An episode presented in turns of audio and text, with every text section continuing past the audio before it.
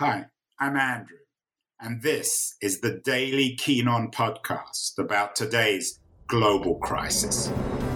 The coronavirus pandemic is dramatically disrupting not only our own daily lives, but also society itself. This show features conversations with some of the world's leading thinkers and writers about the deeper economic, political, and technological consequences of the pandemic it's the daily podcast trying to make long term sense out of the chaos of today's global crisis. 2020 seems an amazing year. Uh, the former president of Harvard, Larry Summers, has called it a hinge in history. We seem to be on the brink of enormous social change, everything from changes in capitalism to how we view each other to, uh, to, to, to personal hygiene. Um, but the real question is will 2020 turn out to be 1848, a year which promised much change and didn't change anything? Or will it be 1989 or perhaps 1789 all over again? Uh, one guy who's given a lot of thought to how social change happens is the prolific uh, Harvard law academic uh, Cass Sunstein. Um, I'm not sure if it's fair to call him a law academic. He is just Mr. Prolific. I think he has written more in more fields than anyone in the world. Uh, Cass, before we begin to talk about 2020, how do you do it? How how are you so prolific? Well, when I have downtime, thank you for saying that. When I have downtime, I tend to write rather than seeing what's in the refrigerator. And while I spend a fair bit of time looking to see what new television shows are up on Netflix or Amazon or movies, uh, I don't spend a whole lot of time on those things. Do you sleep? Yeah, I sleep a, a lot eight, eight hours, nine hours. I, am I'm rarely up in the middle of the night. If there's something that has a, a, deadline, I might stay up till midnight, but that's unusual. My dogs sometimes get me up at 5:30, and then I might write between six and seven. But no one should read what I write then, and I tend not to publish it. Uh, and on top of all this, I, I won't. Uh, I won't tell everyone your age, but you were born in 1954. Uh, you're a world class squash player. Uh, Cass, in all seriousness, does your life or the model of your life it's really a, a, remarkably distinguished life in terms of your academic achievements the amount of writing your academic positions is it a lesson in social change in how we shape and reshape ourselves well, I don't think my life is that, though I thank you for the very generous words. Uh, certainly, anyone who's lived more than 10 years now has observed significant social change. I had the good fortune to clerk for the American Supreme Court Justice Thurgood Marshall when I was in my young 20s. And I learned from him a bunch of things about social change and public opinion and law and the rapidity of things. So if you've been around even a sh- short while uh, and you keep your eyes uh, open and ears on the alert, you'll you'll see some things about how things can turn around in a hurry. What's your sense on 2020, uh, uh, Cass? Is it going to be another 1848, a year of infinite promise where nothing changes? Or is this really, as your Harvard colleague Larry Summers suggested, a hinge in history? I think the point about history that maybe my great friend and colleague Summers misses is that uh, when you're in the midst of history, whether things turn large or not large often depends on serendipity and relatively small things that snowball into massive things. So to say because of, you know, uh, a pandemic or because of a keen interest in equality, we have um, things shifting very rapidly right now is probably premature. It's really hard to know what's when you're in the midst of it. Your last book uh, was entitled "How Does Social Change Happen." You're also the, with the co-author of uh, a book that I think all our audience will know, Nudge. You co-authored with Richard Thaler, the uh, behavioral economist who won the Nobel Prize. Uh, so, very simply, Larry, uh, not Larry, that was a Freudian error, a Cass. Uh, very simply, at a time where we seem to be on the brink of all this social change, how does it happen? Well, it often happens as a result of cascade effects where there's one person who visibly does something. Let's say they refuse to sit in the legally required place in a bus. Or let's say they say climate change is, you know, a really big problem and I'm a teenager and I'm going to do whatever I can to counteract it. Or they may say, I've been in real estate for a long time, but I'm going to run for president. Or they might say, I was a community a- a- organizer and I have dark skin and my name's Barack Obama, but I'm going to run for president. So they may be people who become really famous. They may be people who uh, start something, but other people see them and join them. And often that produces, you know, at the cultural level, something like Taylor Swift or the Beatles, both of whom are fantastic, but could have uh, actually disappeared into uh, nothingness if they hadn't gotten lucky. So greatness isn't enough, and both Swift and the Beatles have that, but they got lucky. And the same is true of Obama and Trump and movements for civil rights and movements for um, uh, social change of, of, many sorts. So the basic point is little things like who sees what at what time, who crosses whose path when, who gets visibly excited by someone and someone else sees them getting excited. That's where history's uh, hinge often can be found. Ha- ha- have you noticed uh, a little thing that other people might have overlooked in 2020? Someone not moving to the back of a bus. Uh, I mean, we're obviously living in in an age of, of enormous potential upheaval. Black Lives Matter, in particular. But are there little things going on that you're seeing that others are missing?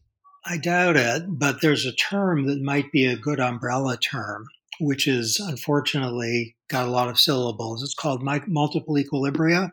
And the idea is that societies often stabilize along one path which could have been very different.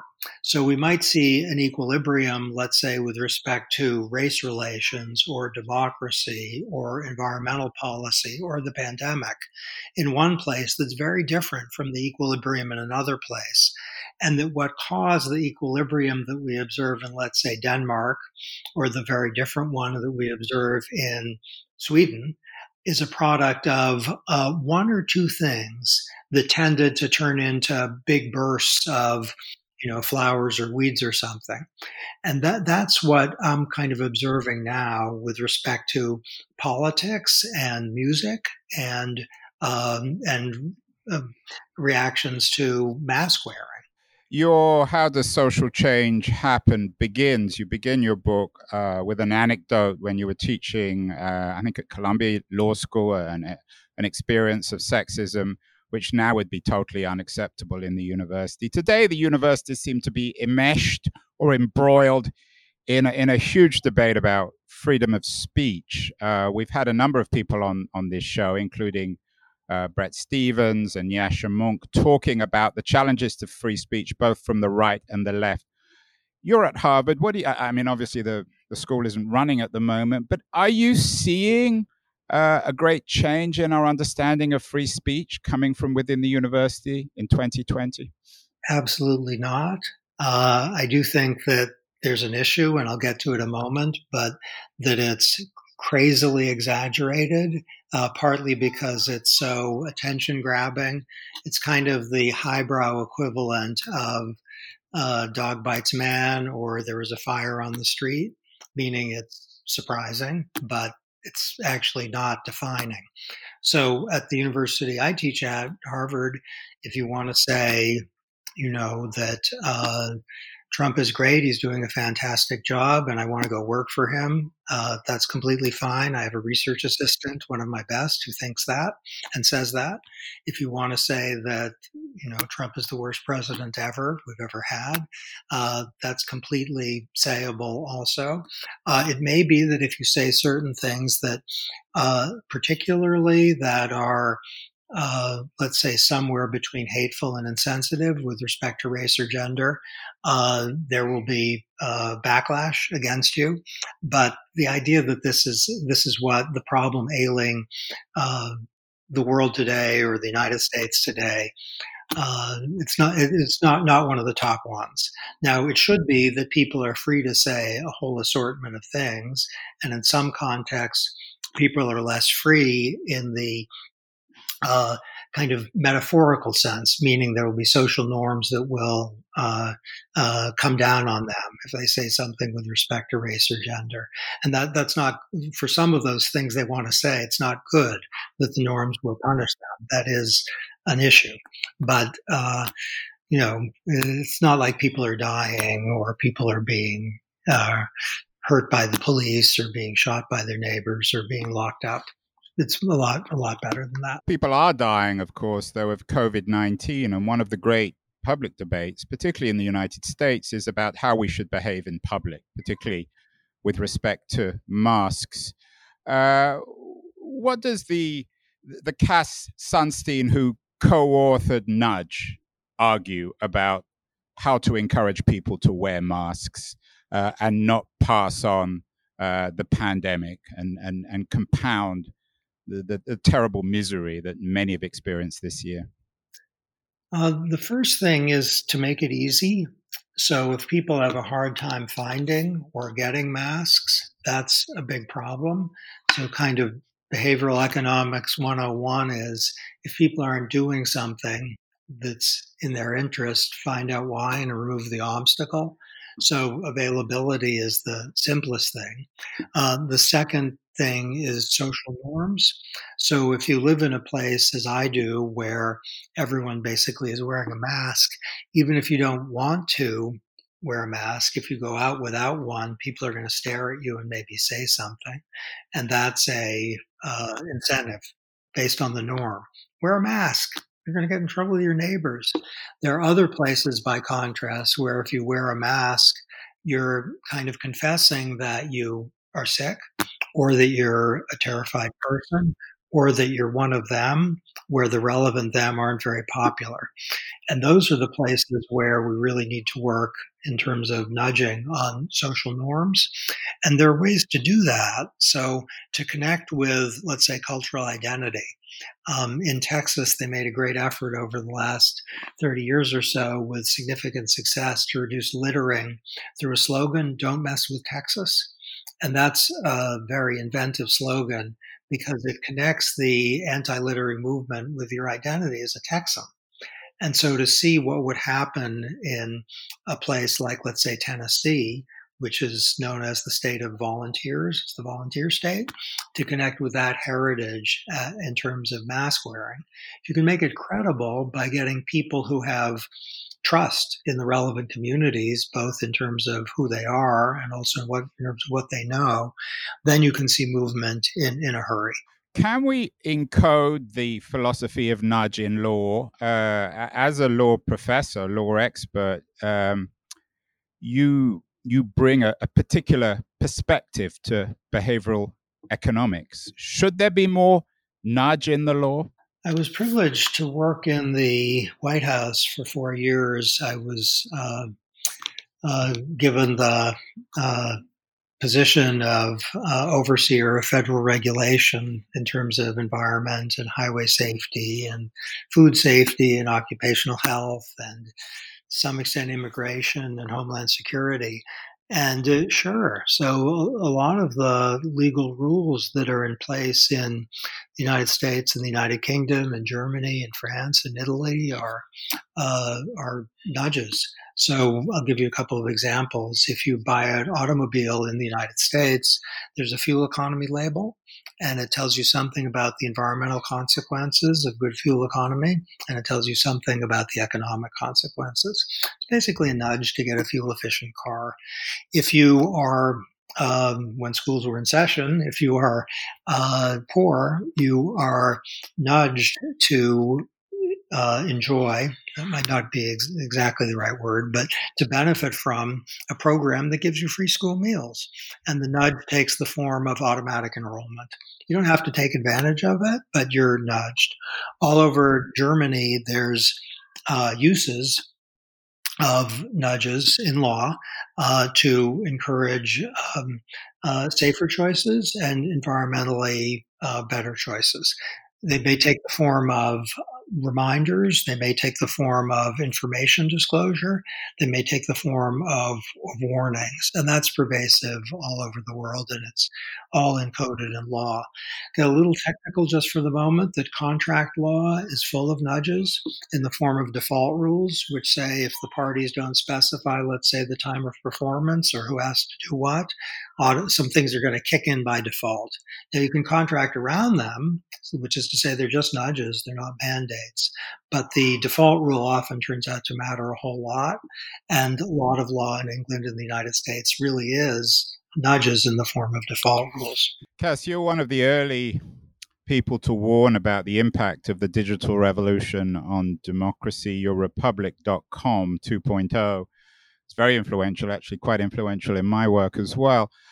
Um, to what extent is this increasingly ubiquitous internet, which is able to watch over us in every sense, where we reveal everything we do and think through the distribution of our data, to what extent could this enable the, the nudge movement, the nudge philosophy to turn into a Chinese style technocratic authoritarianism? It could. So let's talk about the good side first and the less good side second. So you could be nudged by, um, you know, a social media provider to uh, provide uh, uh, help to people who need help, like on your birthday could be nudged. You want to create some charitable contributions. And Facebook is actually doing that. And my understanding is a ton of money is going to charity as a result of that nudge. And it's not at all intrusive. You can say, I want to keep my money. I don't want to create a charity, or I don't want to ask my friends to give to charity. But if you feel that's this is a good thing to do on your birthday, you're nudged. That's a great thing. Uh, there are lots of ways that people are nudged uh, by uh, apps and other things to take care of their health. Uh, it can be about paying attention to what they eat. It can be about paying attention to uh, their weight. It can be paying attention to their heart. And a lot of people's lives are being lengthened by nudges of that sort. Um, there are nudges online. I think Google is doing this to uh, make sure you really want to send an email that looks like it's full of rage and anger. There's an algorithm, I believe, that uh, pretty good at detecting that and says, Are you sure you want to send this? And th- that's a pretty good thing. Um, not as good as saving someone's life, but it may be a good way of preserving a relationship. So that's positive. Um, it is also the case that um, people are interested in money can nudge you to depart from your own for the sake of them. Something called dark patterns online, where they can automatically enroll you in something by which you are giving up your money without really full consent. And that's a big problem. Uh, with respect to government and technocratic terribleness, it's surely the case that an authoritarian government, if it's agile, can take uh, advantage of what it knows about your online movements to monitor you and to track whether you are, let's say, with the program, which may be a grave threat to uh, uh, freedom, where your liberty of movement is threatened because the government has rightly discovered that you're not as loyal to it as it would like. So that is is a worry. Uh, I'm not sure it would belong on the list of the top five things to worry about from authoritarian governments. Uh, the top ones might be killing people or jailing them, but it might be an instrument for something like that. So it does belong on the list of, of, of future threats. Your new book, which will be out, I think, on the 1st of September, is called Too Much Information Understanding What You Don't Want to Know. Is this uh, Cass Sunstein's critique of the internet and of our digital economy and of of, of, of curating information? Uh, what are you arguing in your new book? Okay, so I'm pausing over my own judgment and calling my book too much information. That might not be the best sales strategy. People might think, why would I want a book that advertises itself as too much information? Nonetheless, what's done is done. Uh, the thesis of the book is that uh, we are often given information that may not be useful to us and that may make us sad or scared. And that in evaluating whether information ought to be provided, we should focus like a laser on two questions. One, does it help us live our lives better? And two, how does it make us feel? And that if we focus uh, like a laser on those two questions, we can have more clarity about what sort of information it's good to provide and what sort of information it's actually going to be helpful to provide. Because if it's information that makes us miserable or scared, we may or may not benefit from it. And uh, along one dimension, we're definitely going to lose because we're enjoying our day less. The question, the main question in the book is whether when private and public institutions are providing information, they are uh, seeking to make the lives of the recipients better. And the only way to answer that is to ask what people can people do with it and how does it make people feel about how their day is going or their month. And if we look like that, we'll be able to be much smarter about things like helping people avoid the risk of cancer or helping people avoid the risk of COVID 19 or helping people who are, let's say, in not exactly safe workplaces to avoid um, uh, getting hurt or killed. I'm also concerned about government itself obtaining too much information and here, the point in this book, at least, isn't fundamentally about technocratic authoritarianism. It's about government making people go crazy by asking them fill out forms and stand in line and deal with processes that often defeat the goal of obtaining training, obtaining education, obtaining a visa, obtaining a job. I call it sludge. And the idea is that sludge reduction might be added to the Declaration of Human Rights as a entitlement that human beings have in a free society. Uh, finally, uh, Cass, uh, Cass uh, perhaps this is part of the, the sludge process. Uh, everyone should read your last book, How Does Social Change Happen? And I hope everyone will get your new book, Too Much Information. But uh, you might give us a couple of suggestions at the end of this interview as as as part of the anti-sludge process. Suggest a book that will help us and and a book that will make us feel better as we're all stuck inside and uh, uh, on top of all your work. Okay so let's talk about feeling better first. And the book for that is uh, Byatt's book Possession which is, in my view, the best novel in the English language in the last 50 years. And it's a work of surpassing beauty. It's funny. It's about the meaning of life. Uh, and it hits hard in the best way the depths of the human soul. So it's a wonderful book, A.S. Byatt's Possession. Yes, that is an excellent suggestion. And the second is more recent, which is uh, called the uh, the Essex Serpent, uh, which is a spectacular book uh, in the general same general genre as Possession, and it's a romance, and it's got a little uh, mystery in it, and it's fabulous, and it won a lot of prizes. So that's number two in terms of feeling good. In terms of usefulness, there's a book by Caroline Webb called How to Have a Good Day, which is um, a brilliant book of uh, humanity and wit about how to focus your day on things that will make you smile rather than cry and be productive rather than uh, than not. And what what Webb's book is uh, amazing at is compressing a lot of social science uh, learning into an extremely pleasing, delightful package where on almost every page you get you kind of laugh with recognition about something which you really hadn't recognized before, except at some part of your brain that she's lighting up. You've been listening to Keen On, hosted by me, Andrew Keen. Make sure to join us the rest of this season as we explore how to fix capitalism.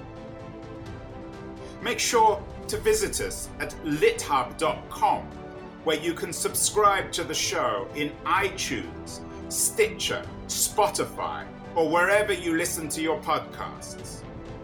While you're at it, if you enjoyed what you heard, we'd appreciate a rating on iTunes. Or if you'd simply tell a friend about the show, that would also help too. Today's episode was produced and edited by Justin Alvarez and the team at LitHub Radio. See you next week, and thanks so much for listening.